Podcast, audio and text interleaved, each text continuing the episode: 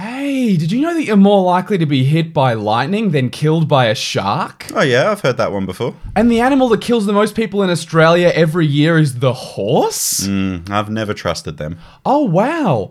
And the Americans faked the moon landing just to prove their superiority over the Soviets. Well, that's I contentious. wonder if there are any other moon facts here. well, just be careful. There's some real weirdos out there trying to sell you pills and crystals and other junk, and they really latch onto stuff The like that. moon isn't even real! It's a hologram! Which celestial bodies are Well, holograms? well, question you mark. have to check where this information is coming from. Not all websites are created equal. It's the internet. It's like the Wild West out there, man. It's, Ah, this page says that the whole moon hologram thing was made up. yeah, see, like, good to know you're on the right side of the internet now. Yeah, it says the whole thing is made of cheese. Well, that's true, actually. Wensleydale.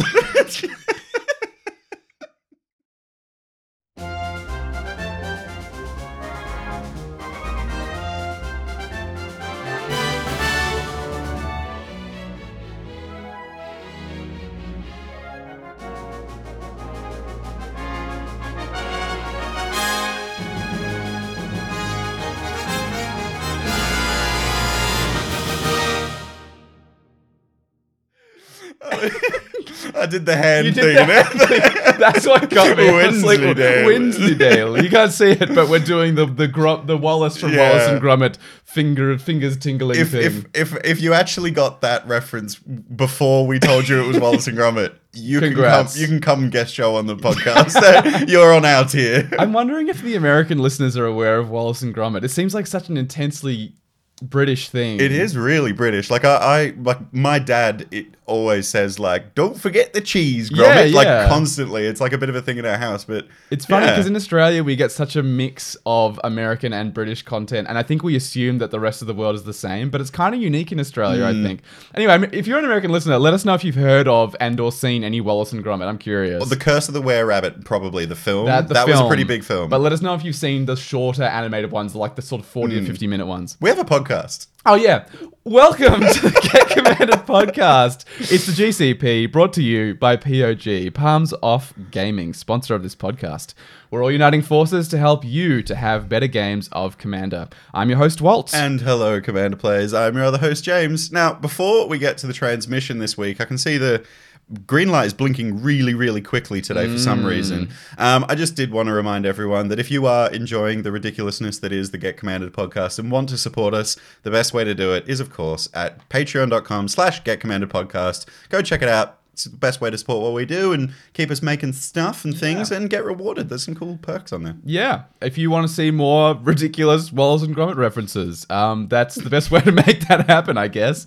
Um, we do have an incoming transmission. I can see the green light is blinking. So, from the deep depths of the galaxy, from the space commanders, it's time to get commanded. Gathering data allows one to draw more authoritative conclusions about the format, like the duration, quality, and conclusion of the average game. Walt, please present your findings from your most recent experiment on 50 games. Oh, okay. You're doing another side mission for the Yes. Space Commanders again. So how? Another long term one. yeah, how long ago did you get this? Fifty games. 50 games. It took me 20 weeks 20 to weeks? record the data from 50 Commander games. So um, I've actually mentioned this a couple of times on the podcast, maybe very briefly. Mm-hmm. Um, and those of you who play with me are very aware of it because I pull it out and Pretty reference much it. every time you finish a game, you're like, "Oh, I'm filling out a game log." Yes. so I've been keeping a game log. Um, I won't spoil the different aspects of the game that I've been logging because we're going to go into all of that when we look at the actual stats themselves. But yeah, Interested. 50 commander games uh, it took yeah 20 weeks for me to reach 50 games Mm-hmm. um, this averaged out to me playing two and a half roughly average games per week which Mm. that actually seems little low to me. that's interesting because to me this was higher than i expected i was kind of thinking like oh you know w- I play at the LGS, like that seems like On the main Tuesday place. nights, On yeah. Tuesday nights, and mostly I tend to play one to two games. Very Mm. occasionally do I fit three in. So I was like, how on earth am I getting two and a half average games per week? But what I didn't account for is that between those, and even though they were rare, there were times where I was playing a lot of games in a row. So kitchen table. Yeah, well, that's what I was thinking. Like, we did a lot of kitchen table stuff where we'd Yeah. play like four games in Yeah. a night. Well, or even, um, and we'll go into a sec where all the games were played, but the, f- I played five games at that Command Fest. We only went for one of the days of Command Fest, but we were there the whole day and we played Yeah. five games. So, like, that is going to bump up my average quite Yeah. substantially to play five games in one day. That's fair. Um, I, I would have thought, I reckon there's also other contributing factors here. Like, you've had just recently, you've done a show and you've had like a whole season for Yes. that. And you've taken a lot of time out to, like, you know, work on the show. get Haven't played much kitchen table in that time. It's true, Exactly. So yeah. I think that I genuinely reckon your average would probably be higher in the average 20 weeks across, you know, the whole year. I reckon Hmm. you'd probably get 3 to 4 games a week if we were Interesting. I should have done the thing. I should have done is pull a line graph or something with date date on the bottom and then number of games, and you could see Oh, it yeah, popping like- up. Maybe yeah. I'll pull that at some other point. That might be interesting. share it on the Patreon or something. Yeah. Um, I do want to um, specifically mention here because I sort of already mentioned it where the games were played. Mm-hmm. I think this might be interesting for those of you just conceptualizing the data and what it'll be alluding to. Um, so over those 50 games, 31 were played uh, at an LGS, and actually, funnily enough, all of them were at- played at our local game store, Good Games Greensboro. There Um, you go. Statistically most likely to play with Walt if you go to Good if Games. you go to Greensboro. Good Games Greensboro. Most of my games are played there. Um, there were 13 kitchen table games. That was Yep. the next most popular. That kind of checks out, I think. Yep. Um, there's five of those at Command Fest, and only one played over Spell Table. yeah, you've not been a, as present on Spell Table in the last couple of months. No, it must. It's interesting. I think if j- the game log extended back even a couple of months, I reckon I would have captured a lot more spell table games. For sure. there was a period of time where we, both of us were playing a lot over spell table. Hmm. It's kind of ebbed a bit now. We'll probably go back up when we start uh, streaming. To you be know, honest, very I've, soon. I still play quite a bit because of CDH. but yes, yes, that makes sense. Um, but yeah, clearly the Tuesday Commander nights are still my main way of playing Commander, which is what I expected. Yep. Right. Um, for those of you who are curious as well, in terms of the breakdown of the games, and especially those of you, we- we've talked a lot about how James plays a lot more CDH than me. Um, of the games that I played, there are actually four categories here. There were 46 casual Commander games.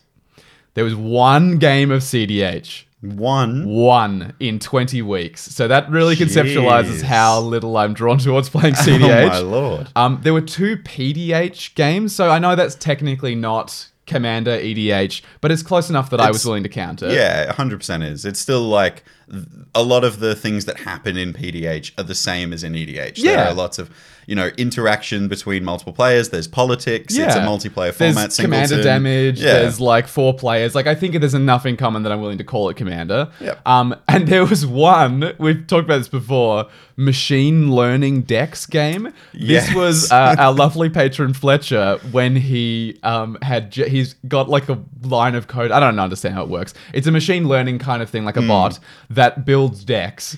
And we played a game where all of the decks were built by this bot. yeah, basically. it, it was really impressive. And Fletcher, please share the details of how this AI thing works in the Get Commander Discord because Yeah.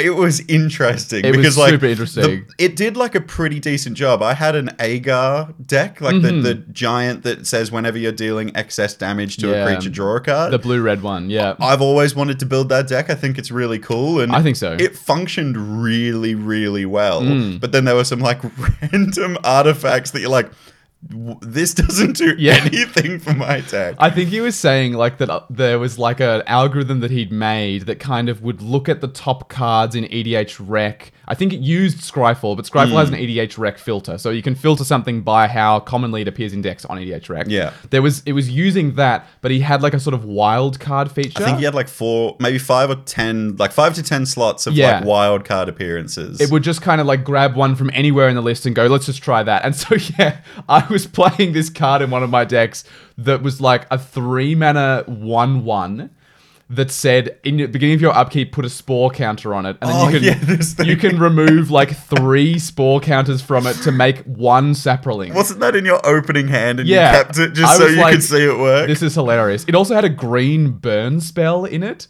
Had a three mana instant that said it deals four damage to target creature, and I was it was from like What? fourth edition or something. And I Wow. was like, this is bizarre. well, there you go. AI. That was part of your 50 Yeah, games. so you know, in terms of like, uh, you know, we've- we've both done a little bit of science in uni and high school and that kind of thing. If you're drawing conclusions about the quality of the game, this one would be what we call an outlier. so it's not necessarily going to reflect the data Yeah. at large, but it's in there. So it's there you in go. there, yeah. And it, it does reflect there will be an outlier of like random games. Like, you know, something that didn't appear here was precon decks. You you didn't have No, a precon game, but I like don't play precon games. Yeah, d- at all in this case. Yeah. just recently, like I played a full four pod of the Doctor Who decks. So like that for Yeah. me would be an, a considered an outlier game because it's not something that I've created. It's more of a board game style effect. We played Plane Chase and Mm-hmm. all this kind of stuff. So yeah, it's it's interesting that out of the fifty games that you've got, they're actually mostly what you would expect to see, like pretty much predominantly casual decks that you've built. Yeah. with CEDH appearing because you've got one. Yeah. and then yeah, a a little couple bit of, other PDH formats. and some yeah. other stuff. Yeah. Yeah, I, I think um, this illustrates the divide between how much CDH each of us play, though, pretty Mm. heavily. I, I thought that there would be at least, oh, maybe two to three, maybe even four CDH games in that period of time. So when I saw one, I was like, wow, no wonder it feels like you are like our CDH authority Well- at Get Commanded here. Yeah, I do play a lot of it now. Um, Yeah. I would also say that I probably now, just looking at the stats, I'm I'm probably going to try and now when I get back from the UK, I'm going to try and record 50 games myself. Okay. might not do a full episode on it because I'm looking at the data that you've collated here, and there's a lot. It's Um, extensive. but I reckon I'm guessing that I might play more Commander than you. Based On average, I think so. I would reckon, and also like more Commander games because CDH games tend to be a lot quicker. And Mm. I would, I occasionally will drop down to the game store on like a Wednesday night and play with CDH Yeah. people, and we'll play like five, six games of CDH Mm. in a night. Whereas you're playing a casual game that's yeah, I mean, I'm assuming we're going to talk about the duration of the games. That's a big one. Well, that was one that Space Commanders called out. So yeah, I'll have to. because like I reckon, yeah, my duration of games would probably be a lot shorter if I'm playing more CDH. because of and- CDH, yeah. And even then, I tend to play like more higher powered casual than you. Um, You do, definitely. So I feel like those games end a little bit quicker as well. for sure. Yeah, it's interesting. I I do feel like I should for for data um, do my own fifty games log I'd- and see the comparison. That would be super interesting. If nothing else, if we just did a comparison episode where we compared the stats with each other, I think that could be really interesting. All right. Uh, when I get back, we'll do it. When- Based on the fact that you're playing CDH, it will not take you 20 weeks. I reckon. Well, if I play Might take you one, 10. if I play one CDH tournament in that time, that's like, I mean, it's like, that's like six, se- games or six, seven something. games. yeah, Yeah, for sure. like a fifth of the way there. um, I thought we should jump right into some of the juicy stuff. Uh, I know you're all thinking it. What was Walt's win rate? How many, what percentage of games did I win? It was 34%. Wow. So you are above what we because we've said before, twenty five percent. You should be should be your win rate because In a perfect world. in a perfect world where you're playing perfectly balanced games of Commander all the time, Mm-hmm. anyone should have the opportunity to win. So you've got a quarter of a chance. Yeah. To win, Yeah. twenty five percent, but you're above average. You're ten percent above average, basically nine Yeah. percent above average. Look, I think yes, I totally agree. In a perfect world, it should be about twenty five percent. I'm not that dissatisfied with a one in three chance of winning. I mean, like, That's self. pretty amazing. Well, man. selfishly, I'm like, this is great, and I Yeah. win this often. And I'll, I'm also kind of like, look, I think you've got to acknowledge. I mean, we've updated our Rule Zero template to acknowledge the amount of experience people have Mm, playing Commander. That's our fourth question. Yeah. now, yeah. I've played and watched a lot of Commander. I don't think it's unreasonable that when I play, to be honest, a lot with new players at our local game Hmm. store or less experienced players at our local game store, I probably am just more likely to win. You know, if, if we were to look Yeah. at some of the other players at our store who tend to win a lot based on our, you know, subjective. yeah, they've been experience. playing longer than us, more consistently than us. Yeah, and I, I would suspect that, you know, someone like Daniel or Ben or some of these people might have a win rate even higher than mine.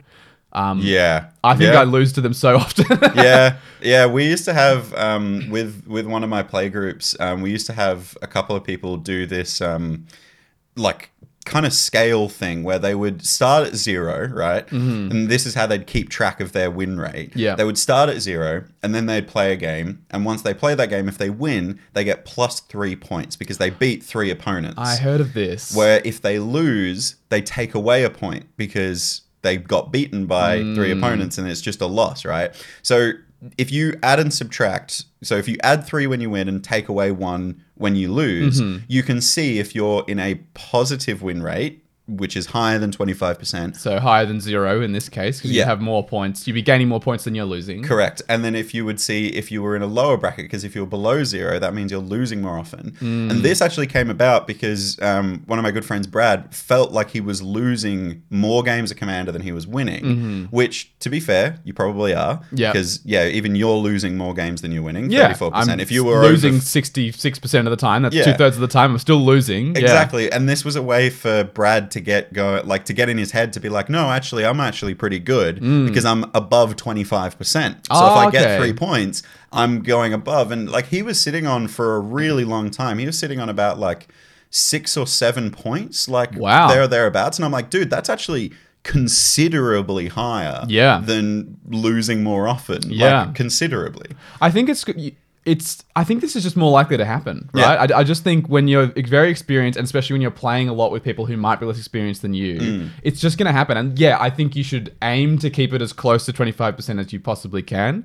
But I think it's okay that it's a little high. I, I think Yeah. if I, if my win rate was sitting more like forty percent, I might be like, okay, I'm probably misrepresenting my decks a bit here, Mm-hmm. or I'm making some missteps in uh, power level discussions and that kind of thing. But I think.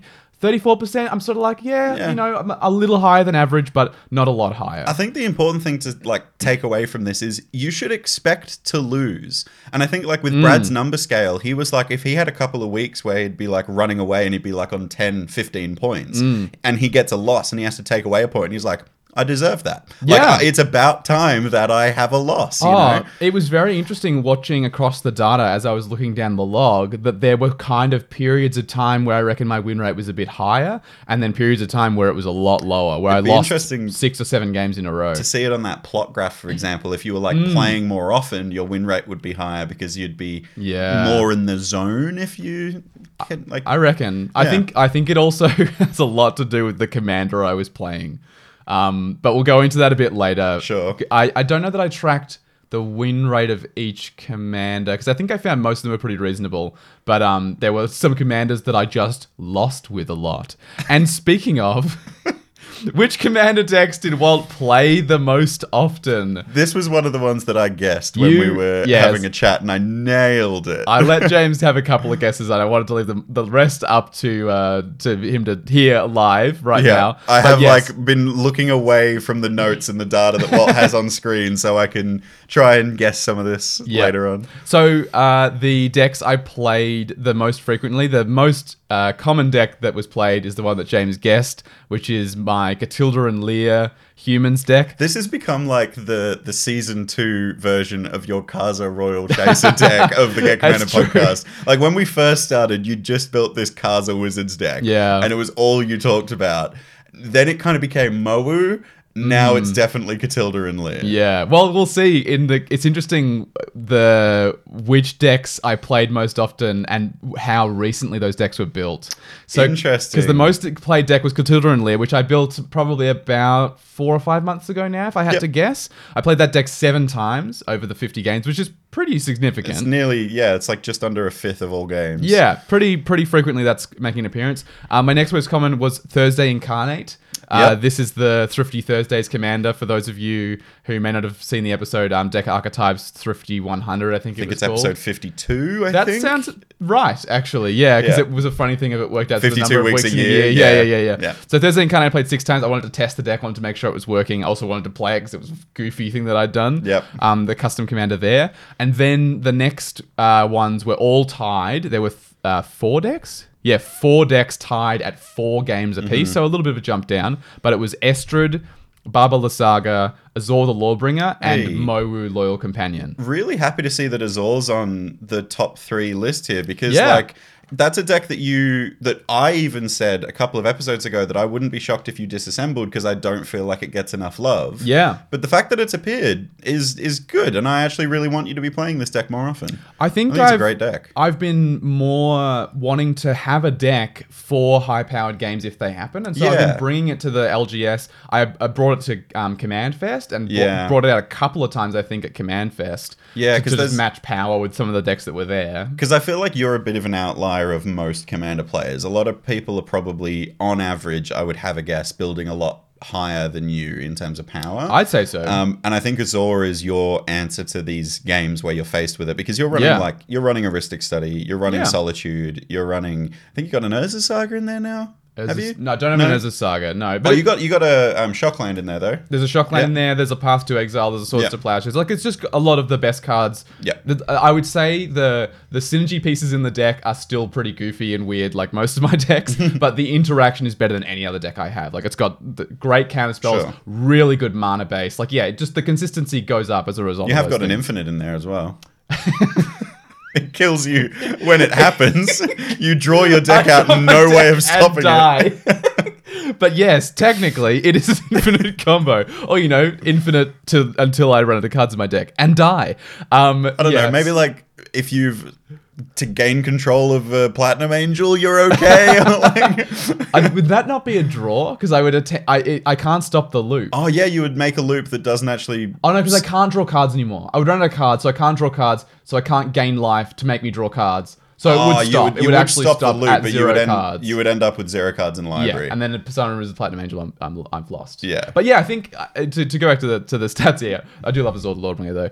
Um, it's interesting that uh oh uh, sorry, the other one I wanted to note it here. I played all of my decks at least once, so there wasn't a single deck in your collection, which granted is huge, that you didn't play. at least once. That's awesome. That's Mm-hmm. There were really a lot good. of decks I only played once though, which is interesting, I think, compared to seven and six and four for some of these ones. Sure. Um, so I think the the most interesting thing to note here is there's a very clear tendency towards decks I've built recently. Azor is the only deck in that top six that I've just described that wasn't built in the last 12 months. Hmm. Um, Azor is my first commander deck, so admittedly is very old in that way. Yeah, it was but made out of cards with elastic band around them in an iPad box.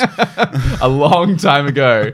Um, but yeah, the other five decks that are in that top six are all very recent. Um, Barbala Saga I just built. Estrid Yeah. and Catilda and Lear were just before that. Thursday Incarnate was around that time, and Mobu was the deck I built before that. so Pretty much all within the last year and a half. yeah, yeah, Yeah. yeah, and most of them even within the last six months. Yeah, that's that's really interesting. I guess this does say a little bit about like the fact that a lot of people have decks just that are sitting around. yeah. They could disassemble them and probably not even miss the fact that they're gone. Yeah, I, I, this is really like I'm. I've been an advocate on this podcast before for disassembling decks that you're not enjoying, Mm-hmm. but I think I maybe need to um, do it more because there's Yeah. really there's just like there's decks that I love and that I enjoy playing, but I'm not reaching for them. Well, so I just recently did a huge cull of my decks, and Hmm. um, it is in preparation for a command that will be coming soon because I read it. Um, all of James's deck ranked. Because Walt Yeah. did his. Mine's coming, I time to promise. do yours. Yeah, But I culled a lot in preparation for that because I had just decks sitting on a shelf. Like I have an Atraxa Infect deck. you never I pulled that out. never play that deck. No. So yeah, I think this is a good message. Like if you can see just by like the fact that Walt played 50 games and s- one deck came up once because he built it years ago and it was just because he tried to match a power level or he wanted something different. That deck could be put to better use by using the cards for a new deck. You're not going to miss it. Mm. No. 50 games came up once. Yeah. Eh. it's probably not being played as much as Yeah. it should. Yeah, I totally agree. Um, I just wanted to have one little last note on this bit, which is that I tracked the performance of each of my decks in each game. I just had a separate section of my game log that just was like freeform notes of just like how did the deck perform. Mm-hmm. Um, and I especially was highlighting cards that weren't working. This was a really good way for me to slow down my tinkering because I had to kind of see a card not work, and often a couple of times before Yeah. I was like, "This has got to come out." Like the most recent one was in my um my oh my god, I'm blanking Barbala Saga deck. Yeah.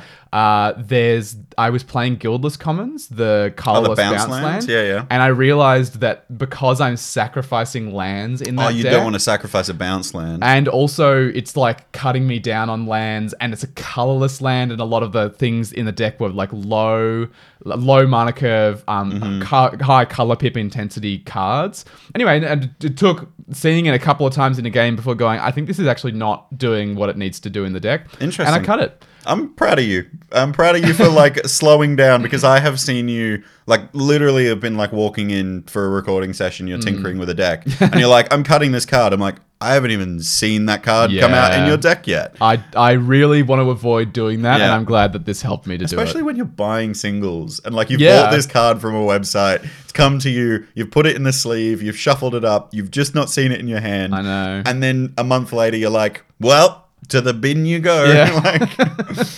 Yep, it's true. Um, I'd like to ju- dive into specifically what the Space Command has asked for because it's been a while already, and we've just given the rundown of the data. Um, but one of the things that I was tracking and that the Space Commanders wanted to hear about was duration, the duration of the games that I tracked. interesting. I didn't track this across every game. I think the first four I didn't do it for, and then was like, oh, this might be interesting to track, and then I tracked it for like forty-six games or something. Especially considering we have an episode called "Our Games Are Too Long." Yeah, I really wanted to was interested in that, and I also wanted to track the performance of the commander clock because I used that for a few games, and I wanted to see what they did to the length of the game. Interesting. All right. So, So, across- show your findings. I will, I will. Across all of the games that I played, including ones with the clock, uh, the average game length was hundred minutes, so an hour and forty minutes. Aaron forty. Yeah, Well, that's a bit longer than I would have thought. it's.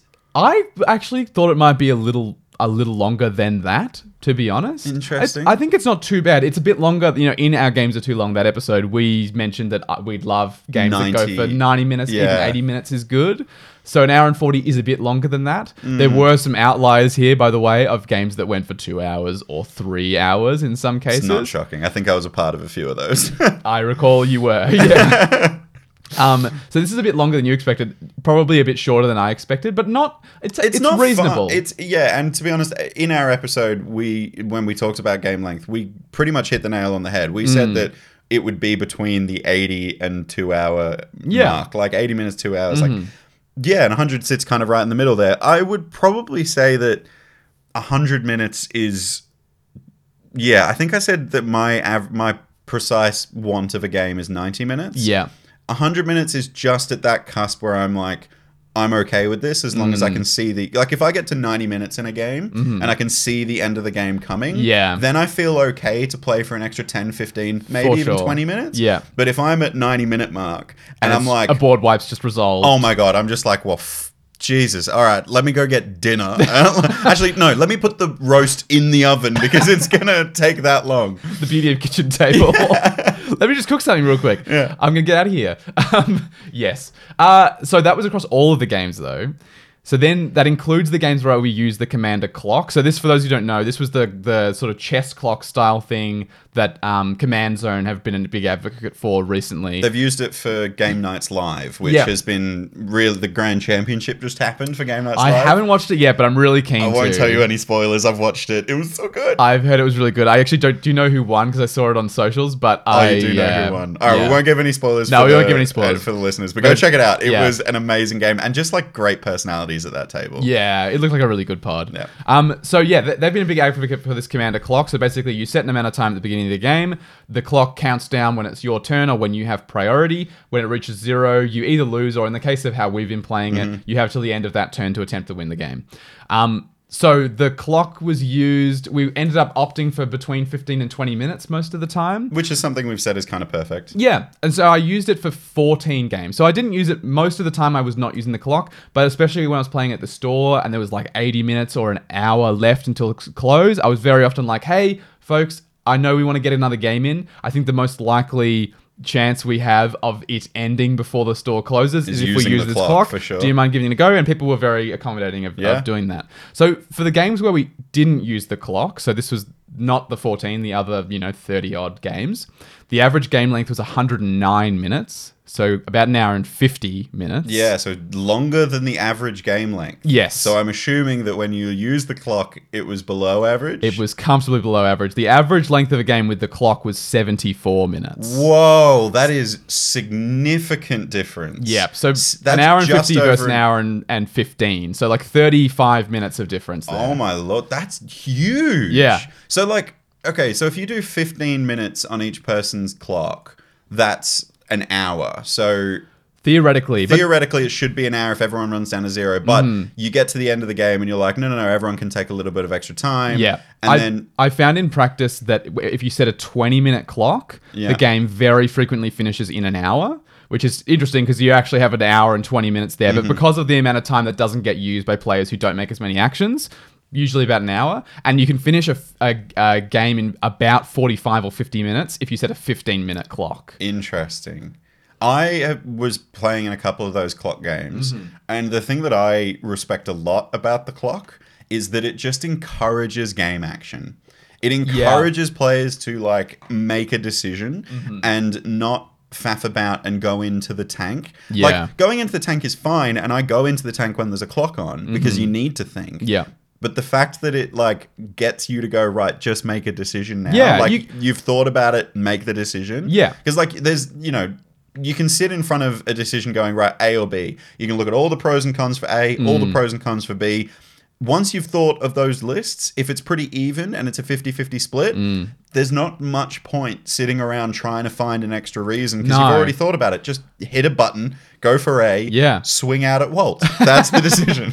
there's just, there's so much hidden information when you're Yeah. making these decisions that at some point you just have to pick one, right? Yeah. Like you can um and ah about it, as you say, forever. Basically, you can sit there for ten minutes, fifteen minutes, and go, "Oh, I'm not sure." But yeah, the clock basically it's winding down. You have your five minutes in the tank, you know, four minutes, three minutes in the tank. You're considering everything, and then it goes, "Oh crap, I better make a decision," and you just pick something. Yeah. and it keeps the game moving forward. And yeah, it means you just try stuff. You're more likely to be like, "Well, I'll just see what happens if I try this." I like clock games. Me too. personally. I think, and the other thing that I really like is, the, like, yeah, well, like you said, when you're in the store, there's an hour left to go, Mm-hmm. and there are people that are keen. And I would say that the clock is something that I would not bring to new players. That I think was- it's yeah. pretty brutal on new players. is. But experienced players, like even just like a year, or two experience in Commander, that's where the clock shines Mm-hmm. Yeah. because this is where people like understand what cards do. You don't have to explain the card. Mm-hmm. You know, like the other thing we'll do if if someone's explaining something, we'll pause the clock because that's Yeah. something for the whole table. Yeah. Whereas and it's rules not- questions are the same, right? Like if Yeah. you're checking a ruling, absolutely no one's time should be going down. Correct. And I think that i- for those scenarios, you should not include a new player because the amount of times you're going to need to pause a clock Mm. Yeah. Mm-hmm. to explain a new card for a new player or something like that is going to be way more Yeah. just naturally and that's not a bad thing it's just the new players need more time Yeah. to have things explained And I think the time pressure feels more um, intense for new players because they're already under a certain amount of pressure of just like trying to keep the game moving forward and understand what they're doing and make right decisions. And then, yeah, when you add a timer to this, it's just like a bit too much. And yeah, Yeah. I, by the way, polled people at the end of most games on how people felt about the clock. With so there was 14 of those games. I think there were only about two times where I got people being like, "Ah, I didn't love it," and you know, I, I maybe would have preferred a game without it, or this is why I, felt sort of rushed didn't love or it. Yeah, something like and that. to be honest, most of the time that was when we used the, the shorter clock, like a 15 minute clock or something. 15 minutes is very quick You really don't get much Yeah. time. It's it's you're playing a game as fast as you possibly can, Yeah. basically. Um, but the 20 minute clock, yeah, vast majority of people were like, I actually like that for keeping the game moving forward. But most people were also like, if I wanted to really socialize with the pod, I would opt out of having the clock, and it's like Sure. totally fair enough. sure Um, the next question that the space commanders, or the next word they used was quality. So they want to know the duration, the quality of the average game. Um, Sure. This is a little harder to quantify, but I thought I would have a look at because I've noted the commanders I played against for every game. yep Uh, which told me quite a lot about just the format at large and also the people I was playing against. Hint, hint, hint. Um, so the, you kind of gave me a side eye there i'm assuming You'll see. You'll see. Um, so the the commanders I played against, I've managed to wrangle Excel into putting it in a graph in a uh, sequence of uh, how often commanders appeared in the list. So how often I Yep. played against particular commanders. Um, Did you use a pivot table? Pivot tables are like my favorite things on the I planet. think I did. I I, love think pivot I did end up tables. using a pivot table. It was very cool. I Excel is amazing. it's man. such a good you program. can do anything. Um, I, so the uh, the really interesting thing here. So there were a hundred and sorry, I'm trying to do some quick maths here. 147 commanders that I played against for the entire time. Wow. And really importantly, only 80 of those were repeats.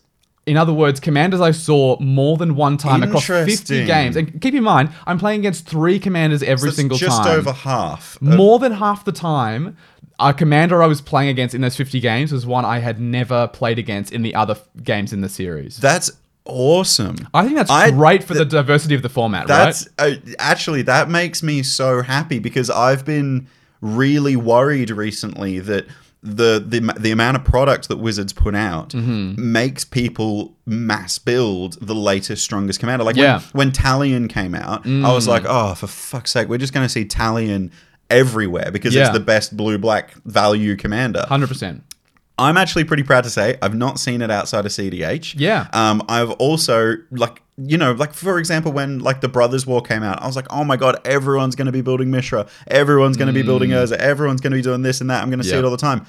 I know one person with a Mishra deck that they actually play it pretty consistently yeah that's it. But like, I feel like I'm really happy to know that my worries and concerns here were unwarranted because, yeah, well over half was 80 versus 67. Yeah. That's, yeah.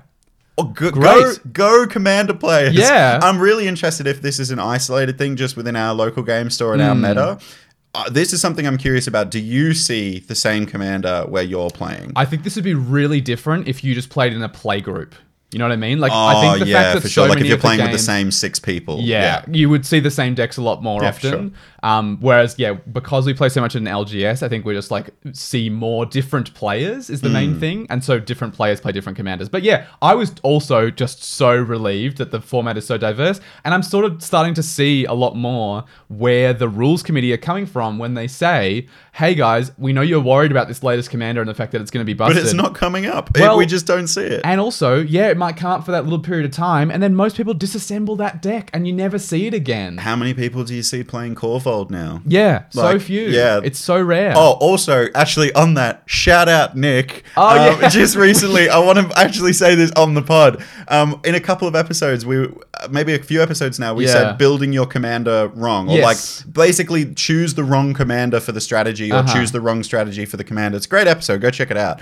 Um, but we challenged our listeners to build Corvold, Fakehurst King, the original Jund broken Corvold, as no treasures, just food. Mm-hmm. Yep. And Nick did it. Um, Yeah. The the link is in our Discord. Huge shout out, man. You Yeah. actually did it. It was really impressive. he did the the challenge accepted thing, Yeah. and went at it, and the deck looks sweet. it actually looked really fun and really playable and not something that like there wasn't yeah, there was none of that kind of stuff where it's like, oh, that that card alone with Corvold on field is going to make you draw 50 cards and Yeah. make you think for half an hour. There I was feel none of like it's that. just like a pretty decent card draw engine. it's just like a value engine. Yeah. Anyway, just a side tangent. No, but shout out, Go hundred check it out. percent. Yeah. Yeah, but definitely. Um, so then I wanted to, was interested then. So I found out, yeah, eighty of those commanders that I played against were repeats. Sixty-seven were played against um only once the entire time. Mm-hmm. So then I was interested in which commanders I was playing against the most frequently because I had this table and it was in order.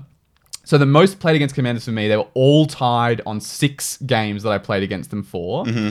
Were Erdragon, Tornos Urza's Apprentice, That hmm, makes sense. and Phylath World Sculptor. That's another one of mine. Yep. Yeah. So two of those commanders, I know one person who plays each of those, and that one person is James. Yeah. I mean, it lines up. I built I built Tornos and like kind of in the time frame that you were doing this, Mm-hmm. and then like really tinkered with the deck and really made it functional. Yeah. And Phylaf recently had just gotten an upgrade because I, I Mm. it'd been on the shelf for ages. I wasn't playing it and I neglected it and I forgot how much fun it was. So I rebuilt it. Yep. and it is now really really fun. Mm-hmm. So yeah, It makes sense. these, Makes sense. Are, these are in the same way that I prioritize the decks. I Hilda was- and Lear and stuff like that, James yeah. is prioritizing decks he either made over or built. sweet. We've recently. already got some data for James's games. That's great. Um, Erdragon, I think, makes sense. It's a popular commander, and uh, this was interesting in that I know one particular player at our store, Jordan, who has an Erdragon deck, and most of the games were against him. But I actually played two games against a different Erdragon deck as Oh, well. sweet. I think that one was a Changelings deck, which was pretty funny actually.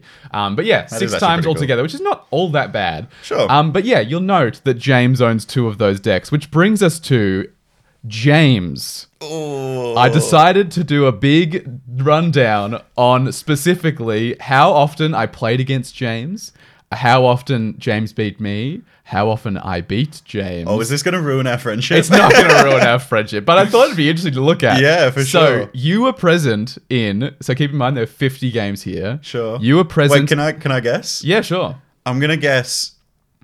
I'm gonna say twenty five percent of games I was in. So what would that be? That'd quarter. be a qu- yeah, what's a quarter of a fifty? Uh, Um, well, 18 or Eight- something like yeah, that. Seven- 16, 17. Yeah. something like that. Uh, so wrong.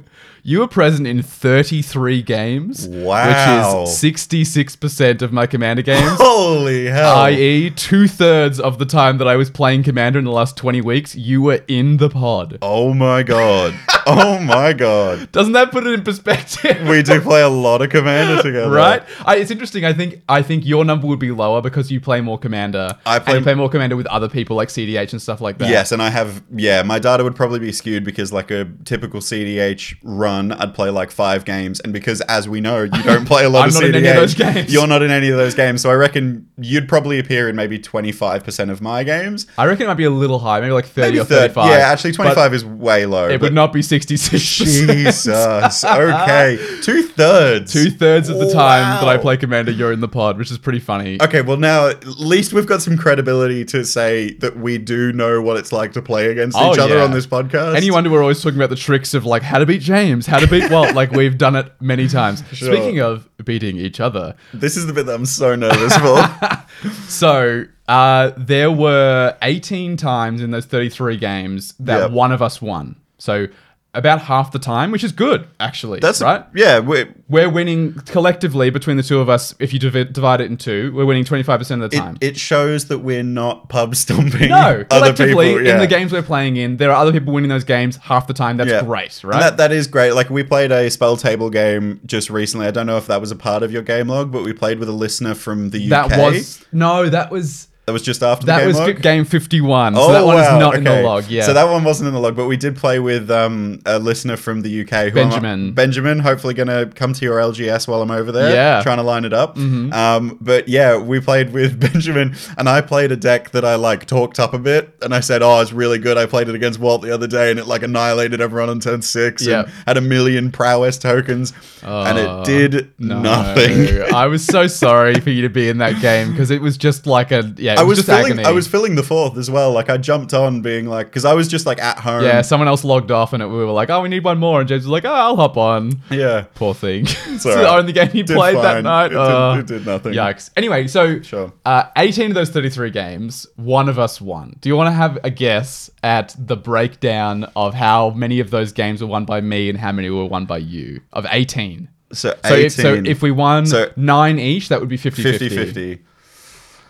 I reckon I reckon I beat you more often than you beat me. So how many times do you reckon you won off across those 18 games? I reckon I won but not by a lot. Uh, not by a Mm-hmm. lot. I reckon it's probably like I won 10 or 11 games.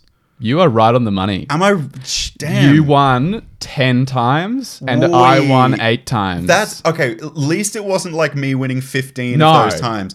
I'm okay. Thank because that was what I was worried about with our friendship. If, if you'd looked at this data and it was like James has kicked my ass James is always 18 beating me. times, like No, no, thankfully not the thank case. heck. Pretty good, right? That's pretty good. That 50 50 50 between the two of us. So I we're think- playing in the right pods, evidently. Yeah, I I, think this is really this is testament to how good we are at balancing powers of decks. think so. I think we are the fact that we have so many commander decks is is helpful, Mm-hmm. but the fact that we can always say like, "Oh, I don't think this is a Marin game. I don't think you should Yeah. bring that out." Like, this is an experimental deck. Marin is very tuned and Yeah, synergized. yeah. Hmm. I have no idea what this deck can do. Do you mind bringing something that's a little bit Well- less predictable? I think we're we're really good at this because we know our own decks, but also we know each other's decks really well. Hmm. Where sometimes I'll pull out a deck and you'll pull out a deck, and we'll like look at each other and be like, "I think, yeah, that basically Yeah. that. I think Marin's not quite right here because you're playing that, I'm Yeah. playing this, and I can see the other players are playing this. That's not quite right. I don't think. I actually reckon we did an episode ages ago where at the end of the episode we did like a quiz for each other. Do you remember that?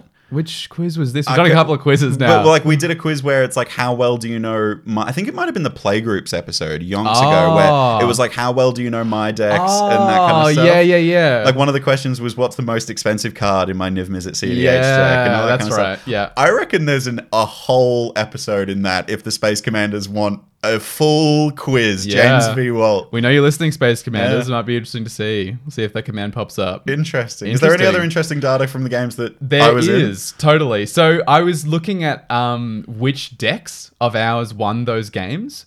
So for me, Interesting. so I won eight times. Um, the only deck I won with multiple times against you was Azor the Lawbringer, which which won only twice.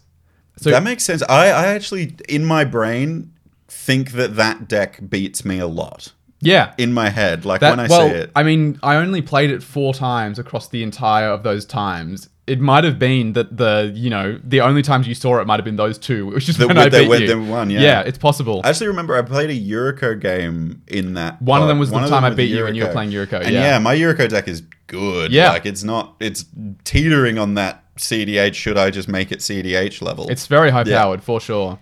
Um, but every other time I beat you, so the other six times was a different commander deck. sure. Um, not the case with you. I'm assuming it was like Tornos, Tornos, Tornos, Fire Left. so you beat me ten times. Yeah. There were only three commanders you beat me with. So you beat me. I'm going to say uh, okay. Tornos, Mm-hmm. Fire Left, Hmm, correct twice. and uh, one more deck? Yeah, one more deck. Maybe. Would it be Savine? My new Savine deck? No, we haven't played enough games for you to have beat me, beat me that many times. Right, okay. I It's- don't know what it's- the other one would be. It's then. Zaxara, your Hydra deck. Wow, that's the deck I kind of pull out when I'm like, I think this I- is why is it's because you pl- when the decks you pull out against me because I'm so often playing my low powered decks. You pull out the same decks multiple times. We'll, we'll talk about this in a sec. But Sure. yeah, you beat me. So of the ten times you beat me, four of them were Phylath.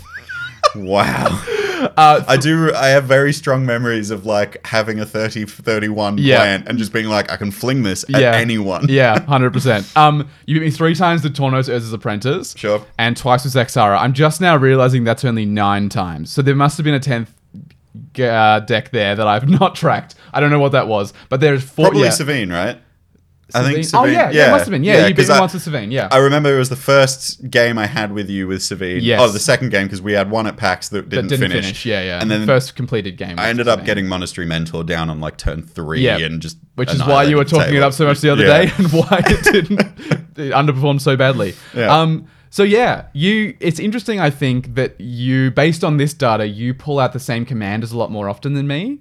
But I think the caveat that I'll put here is that a lot of your commanders I don't see because I don't play as high powered. Yeah, like, usually. so I- Yuriko I don't see very often, for instance, No. and Scarab God don't see very often as well. No, you probably also don't see Liesa that much. No. Maybe like a couple of times, but Yeah. like, yeah, it's interesting. I would even say, like, moving forward after disassembling a bunch of my decks, even my new Scorpion God deck. I- Hmm, the aristocrats, Yeah. yeah, thing, yeah. Weird deck. But like, I would say that you're probably not going to see that a lot because it's definitely in that higher powered, Mm. synergized tier. Mm-hmm. Oh, actually, after I'm taking Yorgmoth out, you probably will. Yeah. Yeah. I think it's interesting though. It's so much of this is give and take because I have a a couple of times asked you not to play Scorpion God because I've been playing Catilda and Leah. Oh, because it just kills everything. it just kills everything on my board and Yeah. I don't get to do anything. Sure. Um so it's it's it's give and take, I think. And so yeah, for whatever reason you pull out the same decks a little more often. Do, do you think on average you play the same decks more often than I do? Well,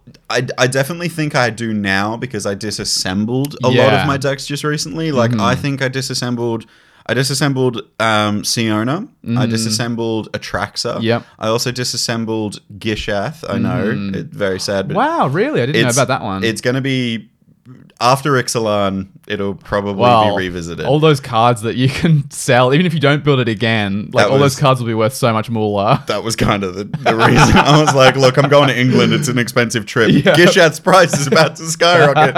um, yeah, I guess disassembled those. I disassembled um, another deck, which I'm now forgetting. It was another Selesnya thing. Ah. Oh, it was a Naya deck. I can't remember. It was Gishath and there was another one. Oh, another Naya deck? Oh, I think it can't might have been recall. Oboon. I think I just tore it Oh, apart. It the was precon, precon yeah. that I You t- tinkered with. tinkered with a little bit, Yeah, it was yeah. like f- ten- five, ten changes or something Yeah, like that. But like yeah. I never played them, so I I think I have less decks than you now, pretty Mm, I'd easily. probably say so, yeah. Mm. um, so I probably do play more of the same stuff, but. I yeah against you there is like my brain instantly when I'm sitting down in a pub with you I go right I need to play either Zaxara, Tornos or yeah, if I'm playing a slightly more powerful deck, maybe Phylak. maybe Phylaf. Yeah. Yeah. Like that would be like my go to Yeah. thing. Like, and especially like, you know, for example, the other night at the game store when I did absolutely whoop your ass with Sabine, Yeah. the next deck I pulled out was like, right, I'll play Zaxara. Yeah. And I ended up winning that game actually as there well. you go, that was one of the two. there you go. yeah. Um, I, fe- I feel pretty good about those stats. Like in terms too. of we're beating each other about half the time. I'm also Yeah. really glad we're only winning half the time when we're in a As a pod. team, yeah. I'm really glad because I, I Well, sometimes that's the thing. We're not a team. No. We're individual players in a Yeah. pod, and we shouldn't be winning like 80% of the games. That, No. Like, th- I I think this is a really great example, like- like a good ad for our um, Patreon, right? If Yeah. you sign up to our Patreon and play games with us, you've got a 50 50 chance of winning. like, it's. we're not gonna pub stomp you. We're It's not going to true. team up on No, you. We're not gonna- yeah. it's not a thing that happens with I, us. I'm actually really happy to to know that because I, I had a feeling that I would beat you more than you beat me. Yeah, Just uh, it, w- it's just a vi- it's just a gut feeling or something, right? yeah, and I, I think it's just more like I tend to have a few more higher powered cards. Yeah. Maybe some more synergistic, straightforward decks. Like, I've said this before, but I also think you have a really, really, uh, in my opinion, better than me understanding of what your win looks like. We, you, you've called me out a couple of times for being like, Walt, Walt, Walt, go to combat, go to combat, Walt. Like, Yeah. I don't see the win on board in the same way that you do. I think you're you you see the win often about a turn in advance, Right. And you sandbag and you politic and you know how to get there. And this is also what makes Huh. you so good at CDH, in my Interesting, opinion. thank you. Uh, This this skill translates to CDH very very well. But yeah, I think this is a skill that I'm not quite as good at. I think it just means that I I develop really good board states. I Yeah. think as often, maybe even more often than you do, but I don't win those games as often as you do. yes, there's actually a deck that I would like to talk to you about in private to maybe look at your win conditions with. Oh. Babala Saga. that deck needs to find a win, man. It's really good at building the engine. Like, the engine Yeah. on board is incredible. Fuck, it can't win it. No, Did, I- did Babala Saga get any game wins? It, I won one game with it the other day. Uh, In fact, the Congrats. spell table game before we jumped on with you, I played Barbara's Oh, did you Saga win that and game? won that game. Yeah. Amazing. All right, glad to know it it, did can win. be done. but someone said to me the other day, I was like pulling out the deck and I was like, oh, I think it's so interesting. It was so much fun to build. Like, these are the cool cards you get to include. And Ben was like, oh man, that deck looks so sweet. I'm always looking at it being like, I wonder how that wins. And I was like, yeah, when I work it out, I'll let you know. but it's that kind of a deck. That's so relatable. Um, we've been talking for quite a while already, Oh, and we've got lordy. some some beefy stuff to come. It's gonna be a long I think one. we'd better take a thrifty interlude. thrifty interlude. So we've got lots of to cover, including some very interesting data about the conclusion. That was the last word that the Sure. space commanders used. Before that, we're gonna hear a little something about a thrifty card, and as is tradition, I'll be performing a monologue. And this week, it's the cowled merchant with some new wares. James, would you like to read the card we'll be featuring this week? I would, and finally, finally, in the thrifty interlude, we have an MDFC. I know. Finally, Hype. it's a land on the back, uh, but on the front, it's tangled florahedron for one and a green. It's a creature elemental that's a one-one, and it taps to add a green mana. And on the back, you get tangled veil, which is a land that enters tapped and taps for a green. Ever wanted to transform some meaningless garbage into life? I'm here to tell you that you can. Well, not you, but someone can. What's that? All you have in your backyard is four cracked stone tiles, your father's ashes, two thirds of a garden hose, and 16 pieces of cat poo? That sounds like the perfect recipe for a tropical rainforest. oh, you didn't want a tropical rainforest because they are the most species dense biome on the planet, which frightens your inner prey instinct, and they're a bit too wet. Well, too bad! The cost of your hubris is the detritus of your neighborhood cats. Actually, we'll take the cats as well. Get budgeted! Budgeted! Budgeted! Budgeted! Oh, God. Man, that guy is odd. Yeah, he's, yeah, I- I like him. Well, I mean, now he's he's flogging like biomes now. Yeah. Ever wanted a biome in your backyard? Yeah. um, if you enjoyed that, you can see that uh, we release those every Thursday in the Greensboro Commander Community Discord server in the Thrifty Thursdays channel. And you can see us bring some of those to life in video form over on TikTok at Get Commanded. Um, we better hop straight back in. We've got a uh, lot. Yeah, we've been talking for a while already, have. and I can see that there's more stats to go. there are indeed. We need to get So- to like the conclusion of it all now. right? conclusion. That was the third word that they used. So they wanted to know about the, the duration, quality, and the conclusion of the average game. So, um, funnily enough, when I was tracking this, there are only 49 of these. Um, because I had to go home because I was like exhausted and stuff was going on. I don't know how that game actually ended, which is kind of funny. Um, but Was so- I in it? You were in it. I should have asked you. I could have probably worked it Yeah. out. Oh well, maybe you can f- find it out later I'll have a look at your spreadsheet. yeah, you chuck it in. Um, I decided, so I, I just wrote down at the end of each game um, how the game ended. So I just, Yeah. described, um, you know, uh, James Cast overwhelming stampede with a huge Hydra. That would be the uh, what I would write at the end of a game. I would say that's an average end to that Yeah. Hydra deck. It makes sense in that deck. Um, and then what I've done since is I was looking at all the data in preparation for this command, and I decided to dif- divide each of the wins into four categories Mm-hmm. based on how I sort of imagined the win was put together. So uh, one of them is pretty obvious combat damage. Oh, right, I see your categories. Yeah, yeah. so cool. this is just someone who, uh, for whatever in whatever way they did, swung for lethal with combat. sure. There was combo.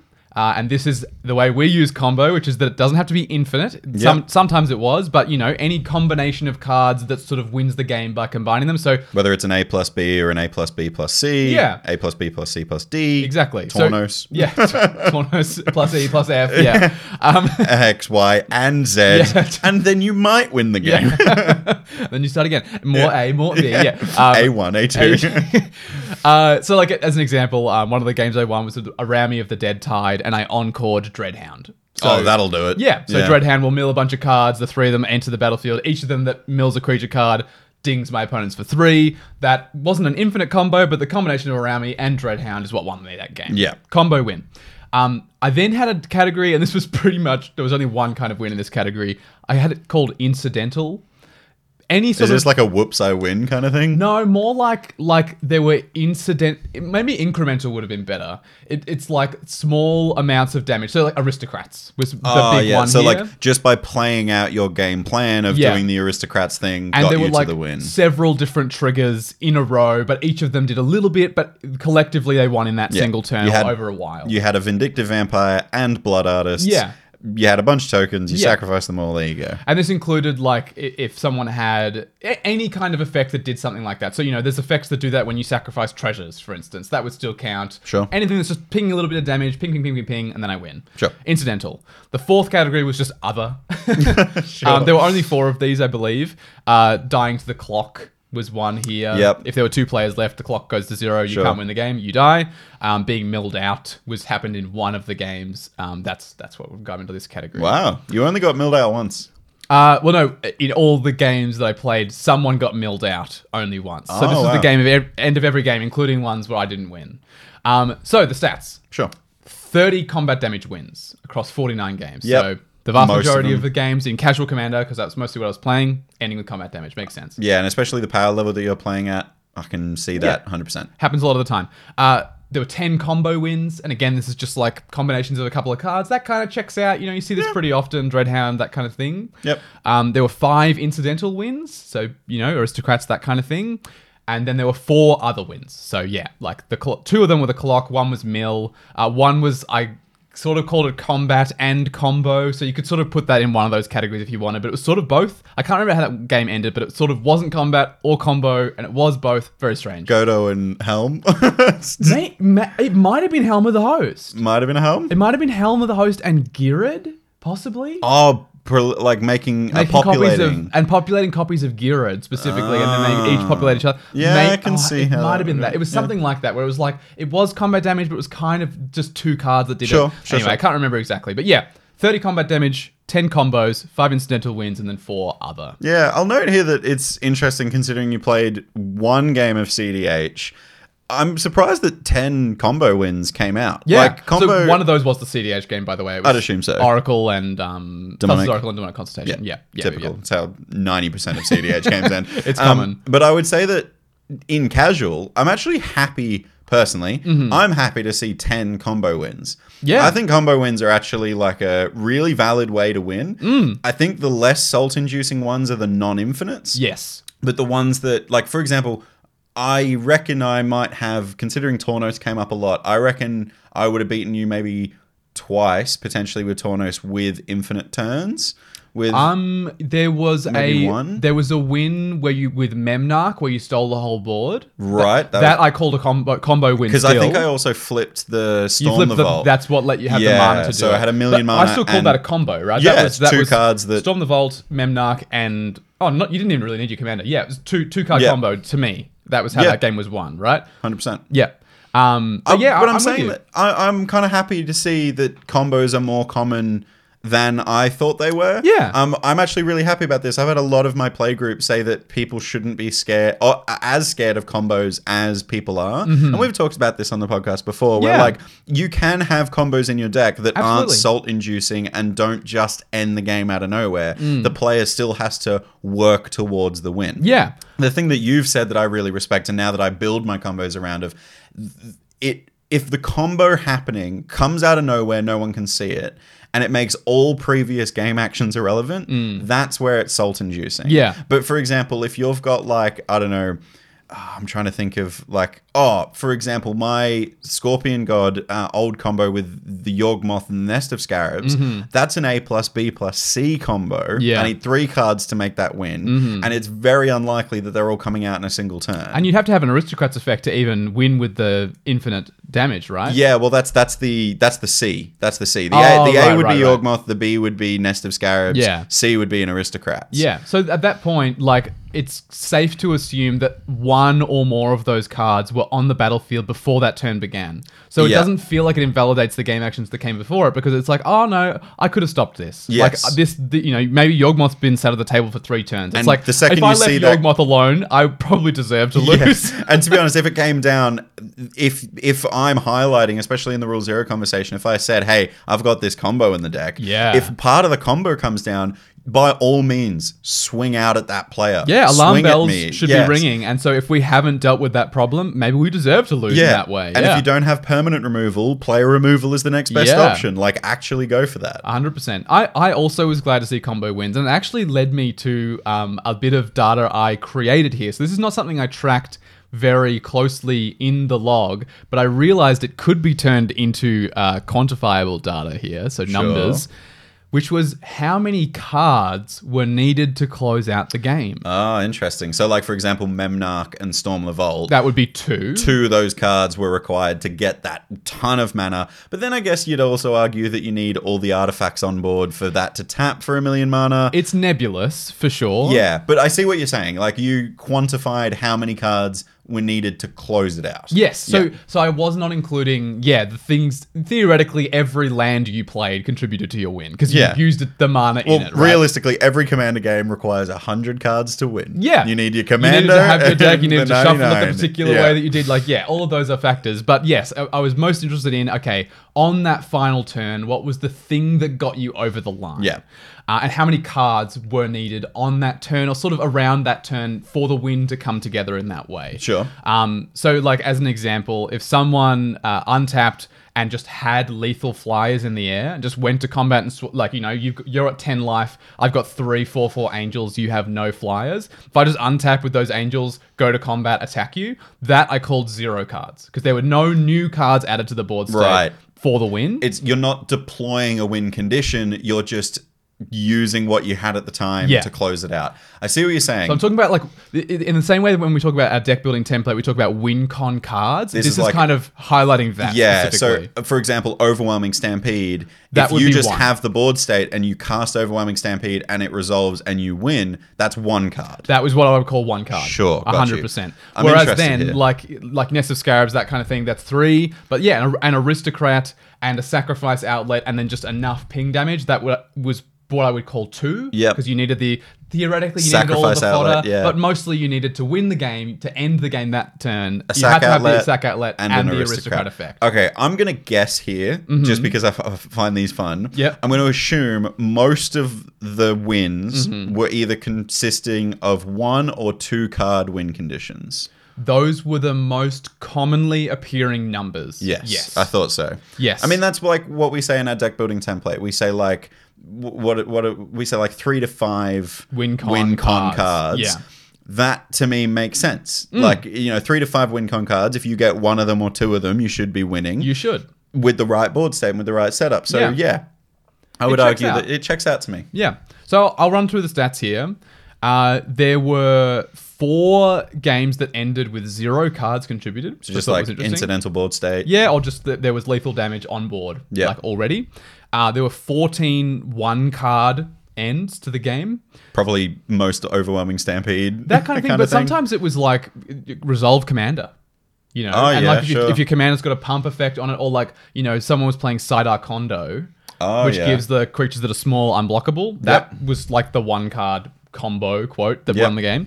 Uh, there were 16 two card win cons, which Yep. checks out. Uh, there were eight three cards, and there were seven with four or more cards. Four or more. Yeah. Wow, that's actually quite a lot. A lot of those were those incidental wins, you know, like, Sure, I, like you the needed to aristocrats have things. the sack outlet and the aristocrat effect and this thing, a token generator This token or- generator, yeah, yeah, sure, okay. a few different parts of that um, end. So the, the thing that I th- found that was really interesting here is, as someone who has uh, publicly been quite opposed to combos in general, I think it's very interesting that so much of the time, even because we know that 30 of those games ended with combat damage, so you know, not not combos necessarily. That still, theoretically, there were one or two cards that were played that resulted in the win. Like, how different is that really from, From a combo. And Yeah. I've been on the record, as you say, on this of saying I don't like combos that invalidate the game actions that came before Yeah. it. And so winning with combat damage, you know, you at least had to have players at a certain life total. You had to have a certain board state. Like that's why I like that more. But I'm proud of you for like saying that yeah, combos are basically the same as casting an overwhelming stampede mean, on the right board. Theoretically, I, I think I have to think more about what it is exactly about combos that I'm opposed to because th- it's true. There are some times where a combo ends the game and I'm like, yeah, fair enough. That that player earned that. And other times where I'm kind of like, oh, that kind of feels a bit leaves a sour taste in my mouth. But yeah, th- when I think when I look at the stats, it's like, well, most of the time, regardless of the exact way someone is winning, there are mostly one or two cards that resulted in the win. So how different is that really from a combo? So I might have to soften my anti-combo status a little bit, I think. Okay, I'm I'm firstly proud of you. I think that's great. Thank you. I'm just quickly I'm just gonna like survey you to get my own little bit of data in my own brain. Okay. How do you feel about some of my combos? Like we've talked about my Tornos deck before and the Mm. fact that it can go infinite turns. You said that because it requires so much setup, Yeah. Mm-hmm. you're okay with it. But in recent times, I've actually found some shortcuts of getting there and Yeah. like stuff like that. How do you feel about that compared to like, for example, in my Savine deck, I'm running Pariah, which is a combo that means I can't take any damage. Mm. How do you feel about like these kinds of combos? Because that doesn't win me the game, Pariah plus Savine. Yeah. It's interesting. I uh, It's it's something to do with when it's on board is important to me. So pariah being on board, yeah, stops you from being able to do anything, but you can see how much of a problem it is. Like I'm fine losing when it's kind of like, you know, sometimes when you win, like a turn earlier, I've told the board like, guys, We need to do a James. Look at James's board. Look at James's board right now. He'll Sure. underestimate it. We got to deal with it. And then you know we didn't draw the cards. We didn't find the outs. And then you won. It's like okay, like we could see that there was a problem that was there. We weren't able to deal with it. James deserves the win here. Yeah. When it's like sometimes with the Tornos deck, sometimes not always, the combo really is like okay. I untap. I have these 15 lands and like three mana rocks. I play this, I play this, I play this. I think I win Right. hasn't yeah. happened often, but when that happens, it's kind of like I mean, I was warning people about how many cards you were drawing, Yeah. so we could kind of see this coming, but it sort of came a little bit out of left field. Yeah, that's what I wanted to kind of highlight the fact that sometimes it just deploys on a turn and Yeah. wins. And like, yeah, I guess the threat assessment there is where you're looking at how many cards I've drawn, how much I've been sandbagging, or Hmm. Yeah. like what I've been preparing, or maybe I like you can see the setup to the win Yeah. coming, or like something like that. But like for example, like a classic combo could be a reiterate combo. Like Yeah. a bunch of s- instants and sorceries that combo together. Mm-hmm. It's like reiterate for those that don't know is a copy spell, but it has buyback for three. So Yeah. it copies a target instant or sorcery on the stack, and you buy it back, meaning you return it to hand again and again and again and again and again. So if you Mm-hmm. can reduce the cost of reiterate, it reduces the buyback cost, and you can basically reiterate something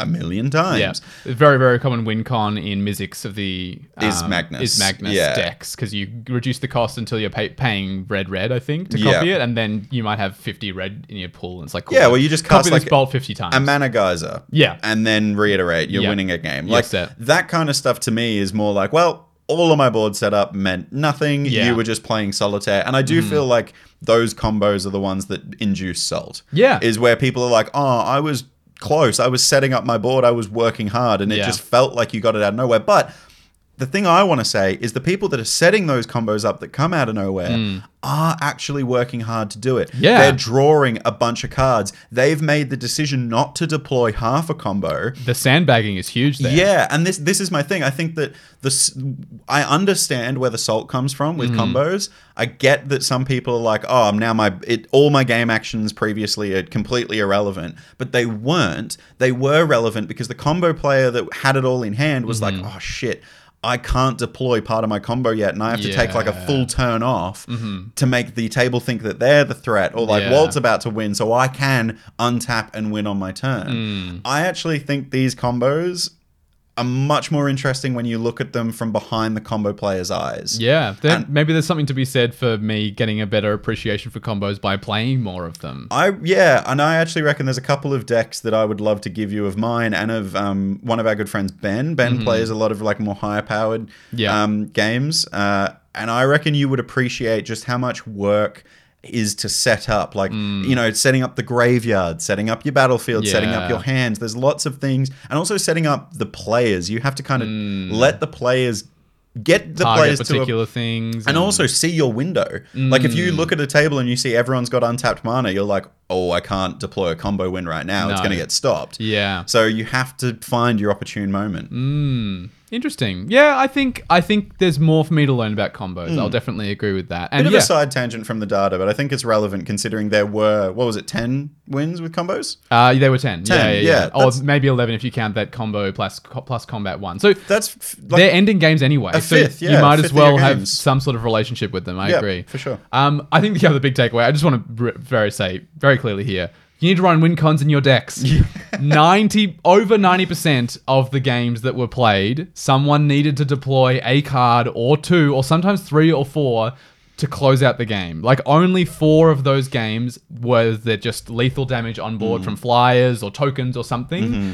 typically at least an overrun effect or you know some sort of um, protection spell or a board wipe like something was needed to get you over the line so you need to run them in your decks like seriously so what's what's the win con in Babala Saga then?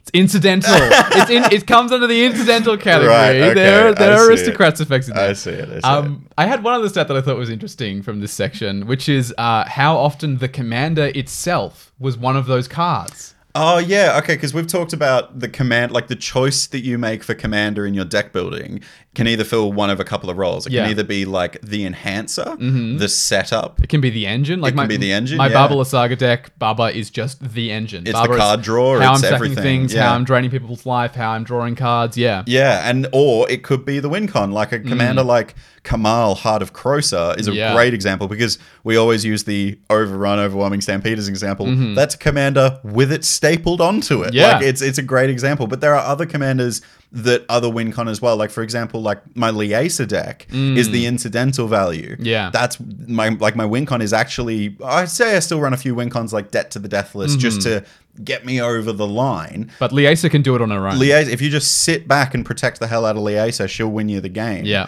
Um, other decks, for example, like Firelaf. Firelaf creates my board, but Yeah. doesn't win me the game. no, you need that other effect to get over the line, Yeah. usually. Yeah, Yeah. for sure. So the commander itself was one of those cards in the categories I highlighted before about 45% of the time. Nearly half. Nearly half. So yeah, it's it's interesting. Yeah, as you say, there's this kind of breakdown of of commanders that are the enhancer or the engine, and commanders that are the win con. That was more than I expected. That the commander itself. This is important to note. Like if there were three or four cards involved, it may not have been the commander giving the overrun effect or doing something like that. But the commander might have made a huge board of tokens, or it might have drawn you a bunch of cards. Like there was some part of that turn where the commander was integral to the win, but it may not have been the win itself. You know what I mean? Sure, that's interesting. I think like the conclusion of this is like th- what can we take from this as, a, Mm. as a piece of conclusionary statement from the data is Mm-hmm. your commander is so important to your win Yeah. regardless of whether it's the setup or the the like the last card you cast Hundred percent.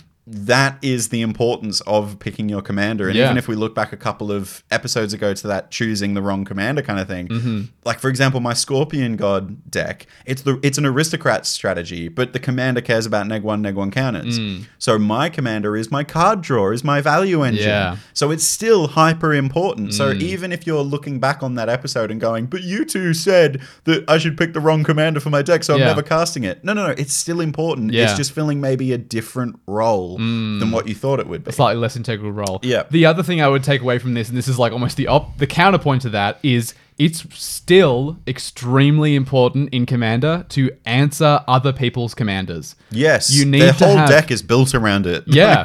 Well, and sometimes, you know, when you're going around the table and you're looking at someone who looks close to the win, the thing that might cut them from the win most definitively is their commander. So, yeah, Yeah. you know, Path to Exile, Swords to Plowshares, even I've been seeing a lot of uh, people playing more of the auras like Darksteel Mutation and stuff like that. Penrith's like, transformation. Endless yeah. transformation, they remain really important. So can continue to include those in your decks. And maybe if you're someone who's been playing five, six, seven pieces of interaction, if you play more like 10 or 11 pieces of interaction in your deck, you may find you're stopping your opponents from winning more often and winning more as a Yeah. result. Well, I mean, like the other things that you got to think about, like it, you have to make them have it sometimes. Yeah. And by removing their commander, that either says you have, like for example, great example here is Azor the Lawbringer. Yeah. Um, Azor the Lawbringer is Sphinx's revelation on a stick when it attacks. Mm-hmm. So. If you don't have other ways of gaining life or drawing a bunch of cards to like kill us with Psychosis Crawler, Yeah. if you've got your commander on board, you might just have like a bunch of other stuff in your hand. Mm. If I get rid of Azor, you can't win on your next turn by just dumping a load of mana into Azor and No. killing us with Psychosis Crawler. Yeah. So I have to make you have the extra card draw Yeah. in your hand. Force me to have it. Yeah, force you to have it. Yeah. Um, there is one more piece of data that I tracked that I will not be covering in this episode what? because it deserves an episode of its own. Uh, it was, for those of you who have played me directly may know what it is because it's the one thing that I've been keeping in my game log that I haven't mentioned so far. What? It's. It was something that I was tracking really closely. I'm not going to spoil it, but there's one particular thing I was tracking across all the games that I played, one aspect of how the game unfolded Oh, come on. that I tracked the whole time. It's so interesting the data that I got from it that I would like to give it its own episode. It might take three or four episodes, or maybe five or six even before it comes out. But trust me, it'll be worth it. So Oh man, I Keep it don't, I'm struggling to think of this. Am I going to have to wait or when the mic stop? Can you tell me? I'll sort tell you when the mic starts. Ah, yes. the perks of being on the podcast. I guess. I'm excited for our episodes too. There you go. Um, Commander is a format with an enormous amount of variance, which is one of the things we love about it, but it can make it difficult to track your decks and how they fit in with the format at large. When we do consult the stats that we do have, we can see that the format is going to be all right. Players are winning a reasonable amount of the time, games are going for a reasonable length, win cons are working, and the pool of commanders is more diverse than it's ever been. So, Space Commanders, Command received. That was a colossal episode. What was it? We were going for like an hour and twenty, something Yeah. like that. A lot of. Firstly, well done. Huge, huge episode for for research wise. Thank you. It, there was about six hours, I reckon, of just looking at stats Number and entering crunching. them and making pivot tables and all that kind of thing. So, to the listeners out there, do you feel commanded? What do you think of these stats, and do they align with your experiences playing casual commander? And you can follow us and talk to us on all our social platforms. Sorry, I was the other way with the fairies there. That was all right. like a long pause. Um, y- we're on Twitter, Instagram, Threads, at Get Commanded on all platforms. But the best way to talk to us is by joining the Greensboro Commander Community's Discord channel. So jump in the show notes and join that. You can talk to us and other members of our play group that we've mentioned in this episode. but also follow us on Twitch because Yeah. Twitch. Twitch is where our first stream will be, and because we're recording all of out of order at the moment, I can't remember if this Mm. this episode's going will to be... be. after when the stream happens. Damn it! So the video on demand will be on YouTube. Go subscribe to the YouTube channel at Get Commanded. and there will be more streams. So Yes. yeah, definitely follow us on Twitch to see those. Um, and of course, we would be lost without our patrons. So don't forget to check out our Patreon page for more ways to support us directly. It's linked in the show notes. We'd like to sp- say thank you to Stella Tam, Fuzzy, and Bottomless Potamus, our patrons who support us, and an extra special shout out to Fletcher Cutting, who supports us in the Space Commander tier. You are all the best. You sure are. And Palms Off Gaming is also pretty damn good. They're actually sponsoring our podcast and make fantastic sleeves, deck boxes, and all that kind of stuff. And you can find them at palmsoffgaming.com.au forward slash hashtag get commanded or use the discount code commanded10 to get a huge 10% off on your purchase. Um, you're also supporting the show when you do this. So commanded10 at checkout or forward slash hashtag get commanded um, is the url to go to no idea why there's a hashtag in there i guess that the guys at pog were just like you're gonna be cool with a hashtag and stuff Shout out to socials. yeah hashtag get commanded so yeah go to their website um, get yourself uh, a nice uh, set of like card sleeves because i know that their new card sleeves have just They've gone just live come out. they're called the blackout sleeves these are the ones that walt and i were given to test like ages ago and have a Yeah. bit of a play around This is the, the sleeves that the Thursday Incarnate deck is currently in, and they're, they're really sweet. I like I like shuffling them a lot. also my Niv Mizzet CDH deck is in these sleeves. So if, if you Ooh. want a bit of a like, you know, I use these sleeves on my most expensive cards. Trust them. I trust them. And they're also great shuffle feel. they're really nice to shuffle. And they're really clean too. Like the blackout sleeves, they have a really strong back. So it's like a super strong color as well. They're Yeah. printed really well. And the card,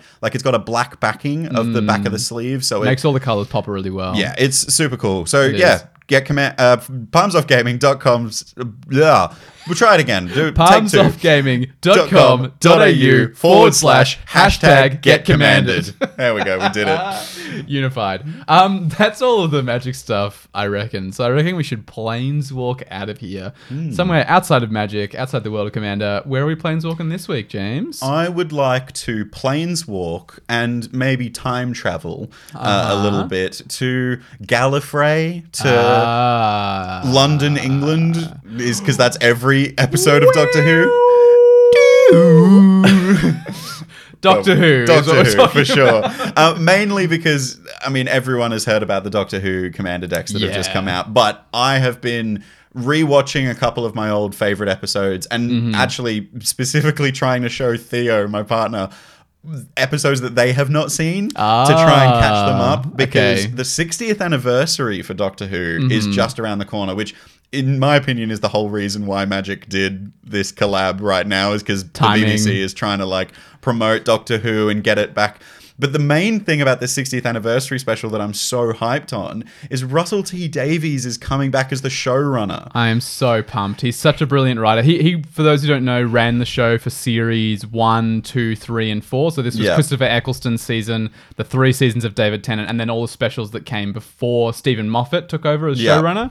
Um, these are all the seasons that I watched and that I absolutely adored. These are, I mean, Mm-hmm. I the pilot episode of Doctor Who Rose. I watched uh, like when it went live on BBC iPlayer while I was a little kid in Queensland Wow. because I was my parents were obsessed with it and I was in an English family. So before it really got big in Australia, I was that one nerdy kid at primary school running around with a sonic screwdriver and everyone was like, I "What is this love weird it. show?" Oh, And now it's huge in Yeah. Australia and huge everywhere. Um I love Russell T Davies' writing. I think Mm-hmm. he's fantastic. I actually just r- I watched a really, really great video essay about Doctor Who and women and how women are represented in Ah, Doctor Who. This is in my watch later. This is by a YouTuber called Verily Bitchy. yes.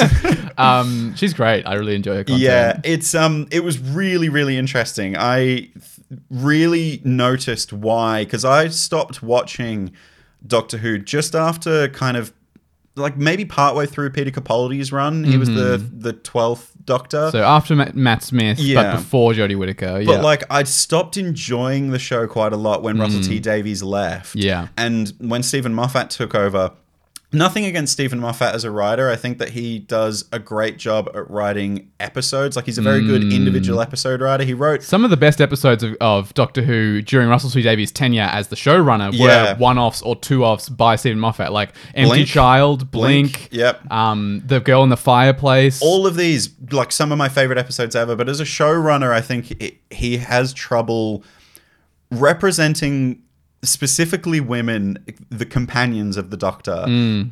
with like empathy and i don't know how to quite put it the Yeah. video essay was great i might actually link it in the show notes Yeah, sure thing. um, but the the the kind of attitude that Russell T Davies had towards the companion was a surrogate for the audience. Rose. Especially in the first instance, we saw the Doctor through Rose's eyes. All our story followed Rose. Like you know, we didn't see any secrets that the Doctor was keeping from Rose No. it was all through Rose's eyes. Whereas when Moffat came on, I think that the show pivoted really strongly because instead of seeing the world through Amy Pond, we saw it through the Doctor. And Amy was just this kind of character. I mean, she's referred to as the girl that waited, right? And I think that the the use of women in the shows recently, I'm like, I mean, even Jodie Whittaker's incarnation of the Doctor, I, I've not seen much of her, but this video essay put in like a really strong statement that Jodie Whittaker's Doctor is less memorable because she's not this like amazing doctor like you know no one can touch the doctor she's just out of this world kind of thing Hmm. Yeah. she's much more equal playing field with her companions in those because there was i think three companions for most of her Hmm. yeah, series that's At- my recollection. Yeah. so like it's more of like an even round table Mm-hmm. but the doctor is meant to be fantastical and kind of unreachable Yeah. i found it interesting but mainly i'm super hyped because russell t davies is coming back who is Yeah. brilliant He's fantastic. and also, I'm going to be in London when it happens. I'm gonna I'm going Hmm. to be going to a cinema and watching the special happen with a bunch of other nerds in in London. uh, hype. So excited! it's gonna be so great. excited. I'm so excited for the next Doctor as well. I'm always Shooty Gatwa. Ah, yeah, that's Yeah. it. Yes, thank you. Yeah, he's really great So actor. cool. Yeah, Sex Education was a great show. Yeah. mainly because of his performance. he was probably my favorite character in the whole show for sure. Yeah, most relatable. I think like the most like and just like most interesting, like the different aspects of him and the way that they unfolded across the show and in relation to the other characters were just like beautiful to watch. Yeah, really good television. Mm. yeah, really touching. I can't wait for Russell Davies to go. It's gonna be great. So excited! So excited! So excited. Well, that's all we have time for. So we'll see you next Friday for another transmission from the Space Commanders. Goodbye, Commander Players.